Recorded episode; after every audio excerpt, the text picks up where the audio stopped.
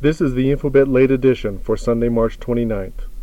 In French local elections, Nicolas Sarkozy's center-right party ousted the ruling socialists from 61 counties, including traditional left-wing bastions in the industrial north.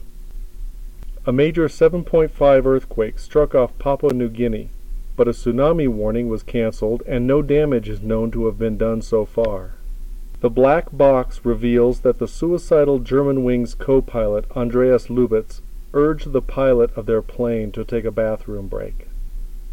Antarctica may have experienced its hottest day ever on March 24th after the continent hit 63.5 degrees Fahrenheit for the first time.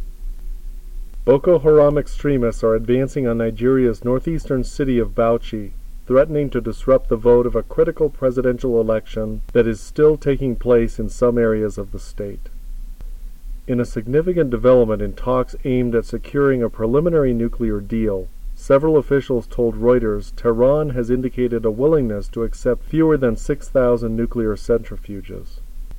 Researchers have come across a shocking activity taking place off the coast of Cape Town in South Africa. They have discovered seals going after and consuming mid-sized to large sharks. The threat of ground incursion builds as Saudi Arabia deploys thousands of troops, ground vehicles, and tanks to its southern border with Yemen. Air Canada Flight 624 crash lands in Halifax, Canada, but with no critical injuries reported. The history of the evolution of early humans has been challenged. Here ends the Infobitt late edition for Sunday, March 29th. Front page news, ranked and summarized by you and me. We are a community that scours the web for front page news, ranks facts in order of importance, and competes to see who can write the best summaries. Result? A readable, useful, crowdsourced newspaper. Finally, a way to crowdsource high quality content and a way for you and me to build a news site that's actually useful.